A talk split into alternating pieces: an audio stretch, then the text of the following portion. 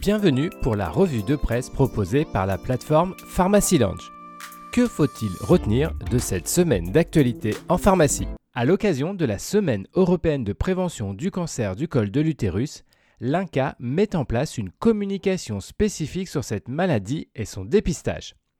Cette campagne d'information vise particulièrement les femmes âgées de 25 à 65 ans. De son côté, le CESFARM propose des outils de communication pour les pharmaciens afin de sensibiliser la population à cette problématique de santé publique. Ces différents éléments sont disponibles sur le site internet cesfarm.fr. La Haute Autorité de Santé actualise ses recommandations sur les médicaments utilisés dans la prise en charge de l'ostéoporose.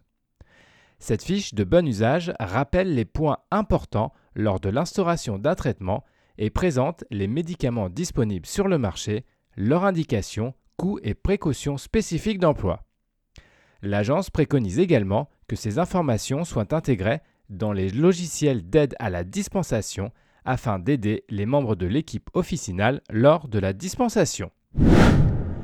Collègue des dasseries, l'insatisfaction des pharmaciens à son comble, titre cette semaine le moniteur des pharmacies. Le quotidien revient sur les discussions en cours depuis plusieurs semaines concernant la valorisation de ces déchets. En plus des questions liées à la prise en charge des déchets générés par les patients, le point de discorde concernant les dasseries issues de vaccins produits par les pharmaciens. Le problème rencontré est l'accumulation de ces déchets au sein des officines. Donner ces données, reprendre c'est recycler. Voilà le slogan du programme Returpern initié par le laboratoire Novo Nordisk pour la prise en charge des stylos d'insuline usagés.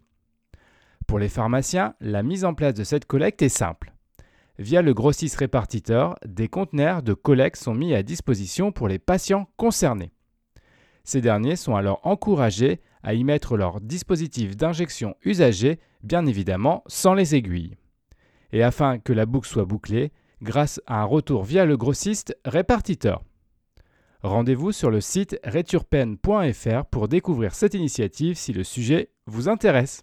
Cette revue de presse vous a été proposée par Pharmacy Lounge. N'hésitez pas à vous inscrire pour découvrir les différents services de la plateforme. C'est gratuit, sécurisé et confidentiel.